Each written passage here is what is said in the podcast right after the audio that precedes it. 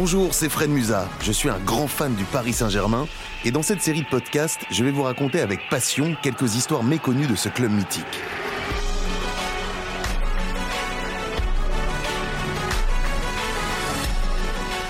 Paris est magique, ce podcast donne vie à la mémoire du Paris Saint-Germain.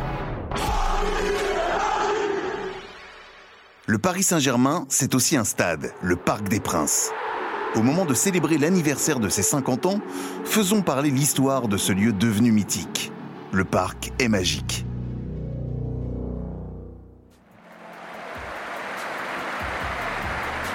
« 43 254 spectatrices et spectateurs. On est le 30 avril 2022. Jamais le Parc des Princes n'avait attiré autant de monde pour une rencontre de football entre deux clubs féminins. À l'affiche, une demi-finale de Ligue des Champions. Face à face, le Paris Saint-Germain, champion de France en titre, et l'Olympique lyonnais, déjà sept sacres européens à son nom. Évidemment, le parc pour un tel rendez-vous. 43 254 personnes en tribune. Avant d'atteindre cette plénitude, le Parc des Princes a connu plusieurs entrevues avec son équipe féminine. La toute première rencontre remonte au 18 octobre 2009. La section féminine du PSG a déjà 38 ans d'existence, mais elle n'est pas prête de faire son jubilé. Non, son histoire va s'écrire en lettres capitales sur la pelouse velours du parc. Les princes n'y sont plus seuls, grâce aux convictions de Brigitte Henriquez, fraîchement nommée manager de l'équipe. On essayait de, lancer une, nouvelle dynamique avec un projet de développement sur, euh, trois ans. Et, euh, et du coup, l'idée, c'était de permettre euh, d'abord, un, les filles à cette époque-là, elles jouaient même pas sur le terrain d'honneur au camp des loges. Elles jouaient sur le terrain synthétique. Donc déjà, je m'étais battu pour qu'on puisse jouer en alternance avec la, CFA et que du coup, et ben, on joue tous les, tous les 15 jours, on puisse jouer sur le, terrain d'honneur. Parce que en D1 féminine et, et, être une des seules équipes à jouer sur un terrain synthétique avec le nom du PSG, ça le faisait pas du tout. Donc ça, c'était la première action que j'avais faite. Et puis après, voilà, l'idée c'était de dire, bah, le Parc des Princes, il faut aussi euh, que les filles y aient accès. Le PSG a un effectif incroyable, avec entre autres Sonia Bonpastor, Camille Abili, Élise Bussaglia, Laure Lepailleur, Sabrina Delannoy, Laure Boulot et Candice Prévost. Quand Brigitte nous fait la présentation de la, saison euh, en tout début de saison, on est au camp des loges en train de regarder le PowerPoint de, Brigitte Henriquez et là on voit en fait des images de stades pleins. On est aux États-Unis en fait. Le rêve de Brigitte, c'est de, euh, de nous faire jouer euh, comme, comme le rêve américain, c'est-à-dire des stades remplis et, et que et, le tableau quoi, la professionnalisation. Ce n'était pas encore le cas. Donc là, euh, le rêve américain euh, arrive finalement quelque part dans la mesure où euh, on joue au Parc des Princes. C'est assez, assez extraordinaire. Ce jour-là, un derby francilien. L'enjeu sportif est grand, la détermination des dirigeantes tout autant. C'était un des matchs les plus importants de, la saison puisque c'était PSG Juvisy et à cette époque-là en fait la tête de, de gondole de la D1 féminine c'était Lyon et Juvisy. PSG l'était pas puisque euh, on était huitième au classement et on a, voulu vraiment faire un, événement de ce match-là et on s'y est pris seulement euh, un mois avant. Évidemment, première action, ça a été de dire, mais vous vous rendez pas compte, euh, pour pouvoir avoir une seule tribune d'ouverte avec 5-6 000 spectateurs, ça coûte, ça coûte 25 000 euros, donc il faut les trouver en, en un mois. Et donc là, bah, on s'est on s'est bougé avec euh, avec Virginie de Boissard à l'époque. Et moi, je suis allé euh, voir. J'ai rencontré donc la ville de Paris qui avait participé. J'ai rencontré euh, la, Ligue de Paris. Ils nous ont acheté des, billets pour pouvoir les offrir à tous les licenciés de la région de France, les, garçons comme les filles. Et puis après, il y a le club évidemment aussi qui a, participé. Et et voilà, c'était un peu un, un, pari un peu fou. Ça faisait un peu l'événement qui ressemble qui ressemble à un vrai événement de foot professionnel. Et puis ça a marché parce que 6000 à l'époque c'était énorme d'avoir une tribune à 6000. Et puis voilà, c'était euh, c'était un souvenir euh, un souvenir mémorable. Surtout qu'on avait on avait on avait gagné puis on avait vu un, un beau match quoi. Sabrina Delannoy livre le plus beau résumé de ce match. Quand on arrive au Parc des Princes, c'est vraiment euh, comme si on entrait dans l'histoire du Paris Saint-Germain et de sa section féminine. Je profite de l'événement parce que je me dis bah c'est unique. À l'époque, je je savais pas s'il allait en avoir d'autres, donc il fallait aussi être dans l'instant vraiment.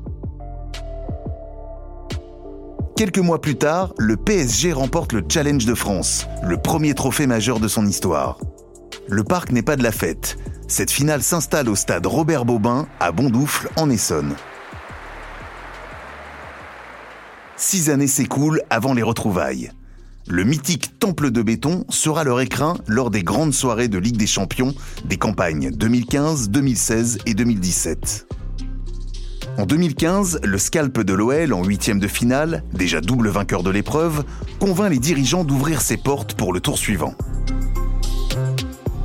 On n'a pas d'expérience, on prend forcément ce match avec beaucoup de sérieux, beaucoup de, rigueur.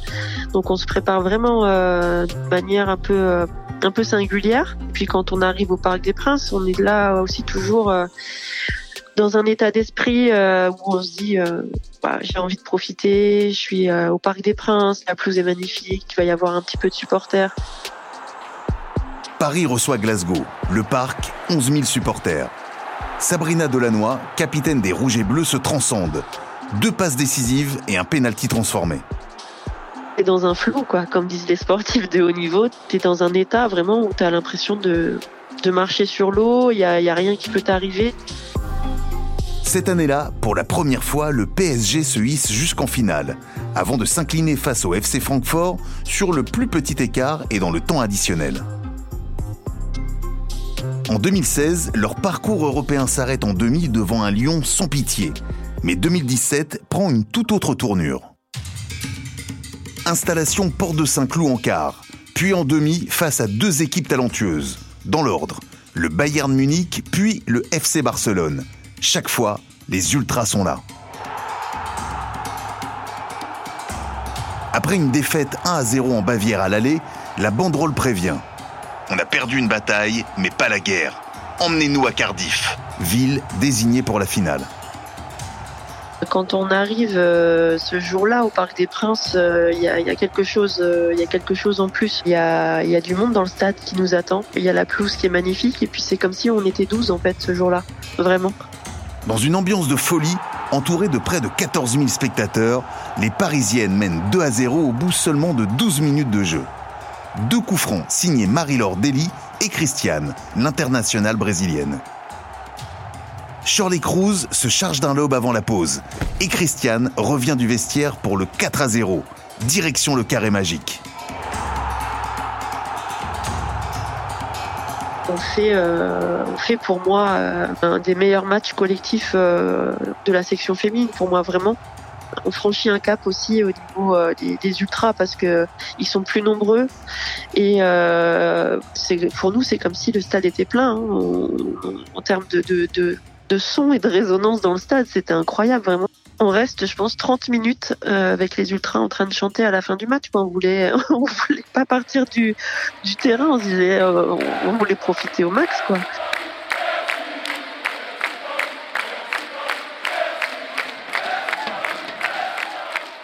La magie se poursuit dans le vestiaire du parc.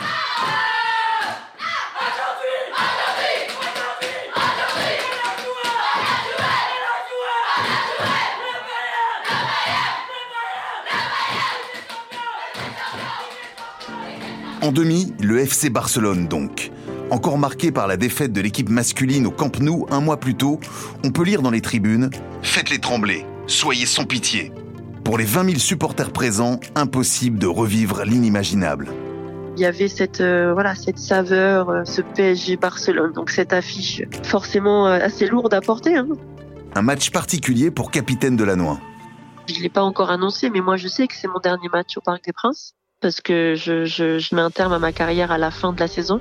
Je fais venir euh, tous les gens de ma famille de, de, du Nord-Pas-de-Calais. Je fais venir quasiment un bus. Je pense qu'il y a plus de 50 personnes qui sont dans la tribune. Je fais venir euh, des garçons avec qui j'ai joué euh, quand j'avais euh, entre 6 et 14 ans. C'est elle qui ouvre le score sur penalty, sa spécialité. Je pose le ballon, je me ferme dans ma bulle. Il n'y a plus personne, il y a moi, le ballon, le but. Je vois même pas la gardienne. J'ai la chance que ce penalty soit marqué et là je sors de ma bulle dès que le ballon franchit la ligne et euh, je suis pas du côté de la tribune Auteuil, je suis, du côté de la tribune Boulogne Mais c'est pas grave parce qu'il euh, y a tous les gens qui sont venus me voir qui sont dans la tribune Boulogne. Donc il y a mes supporters à moi. À la fin de ce match-là, on n'est pas championne d'Europe et malheureusement on le sera pas. Mais pour moi, c'est c'est pas grave. J'ai gagné, autre chose quoi.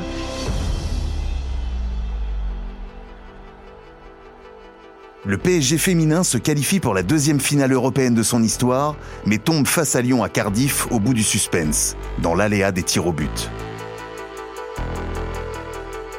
Le PSG retrouve le parc en D1 lors de l'édition 2020-21, rythmée par la pandémie mondiale et des matchs à huis clos. Dans l'ombre se trame le titre. Le 20 novembre 2020, Paris s'impose 1 à 0 au Parc des Princes face à l'OL en tête avec un point d'avance au classement, un avantage conservé jusqu'à la fin de la saison. Et voilà les Parisiennes championnes de France pour la première fois de l'histoire du club.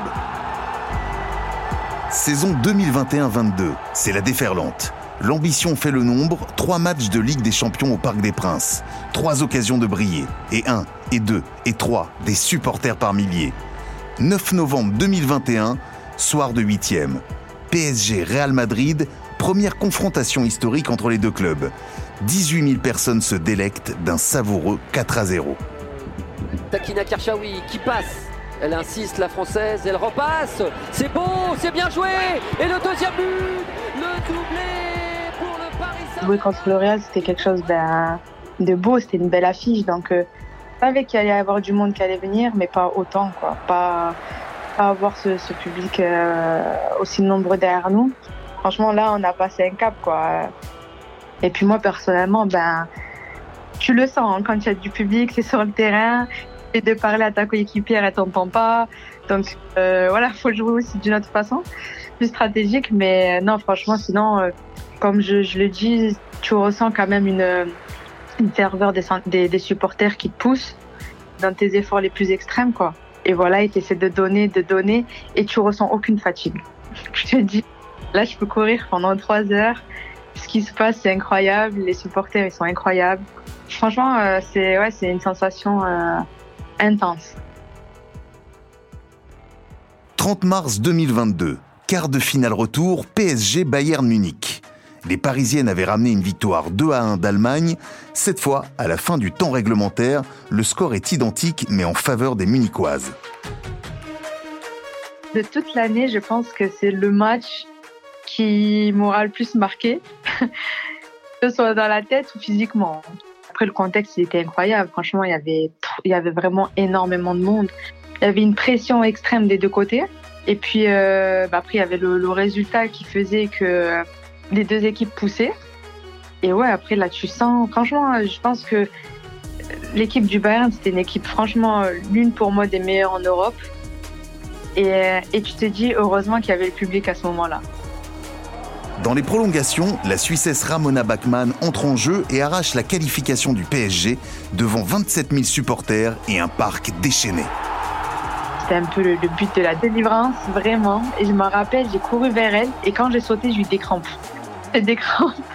Et c'est rare que j'ai des crampes. Mais franchement, quand elle marque, ouais, c'était que du bonheur. Un mois plus tard, l'apothéose. En demi-finale, un classique. PSG-OL. Les deux meilleurs ennemis français s'opposent. Le parc occupe toute la place. Comme à l'aller dans le Rhône, l'insaisissable buteuse du PSG, Marie-Antoinette Catoto s'exprimera, mais les Lyonnaises marqueront un but de plus. Nos supporters sont vraiment incroyables, que ce soit au parc ou partout, ils nous suivent toujours. Mais ce soir-là, c'était encore plus, encore plus fort.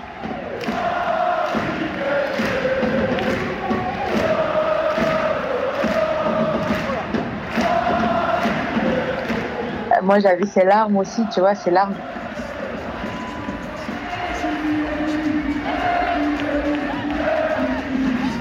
Quand tes supporters ils sont là, ils te disent merci alors que tu perds, tu as envie de te dire, il euh, n'y ben, a, rien qui est perdu, il y a, l'année prochaine. Et vous inquiétez pas les gars, euh, on va être là. Dans le ciel, un nombre, 43 254.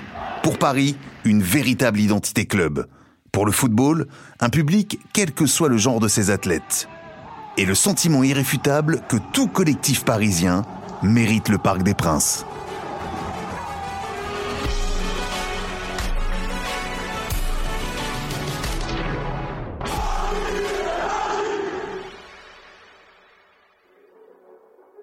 Le Parquet Magique est un podcast du Paris Saint-Germain, produit par Bababam.